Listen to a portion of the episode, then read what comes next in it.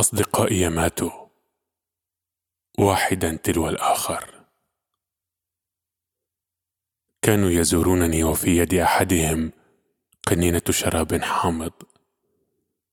بينما أطبخ لهم الكيك حازما خصري بوزرة مطبخ. كان هذا مثيرا للضحك والتندر.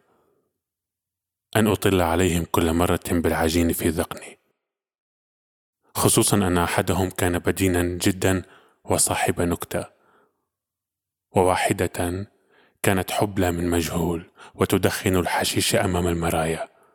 قد تلد في أي لحظة في التواليت. سيكون لزاما على أحدنا تبني ذلك الطفل. لست أنا على الأرجح. آخر كان جنديا طرد من الجندية. ينام جالسا على الفوتوي وحين توقظه قهقهاتنا يجفل واقفا معتقدا أنها الحرب. كانوا أكثر من عشرة. دون أن أكذب أو أن أزيد بتفاخر في عددهم إنها الحقيقة. كانوا أكثر من عشرة أصدقاء. وهذا فوق حدود الصداقة. وفوق حدود السعادة. وفوق حدود الكذب.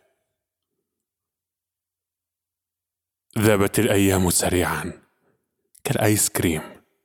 أغلبهم ماتوا والبقية هاجروا. لكن الهجرة كانت دائما أقسى من الموت.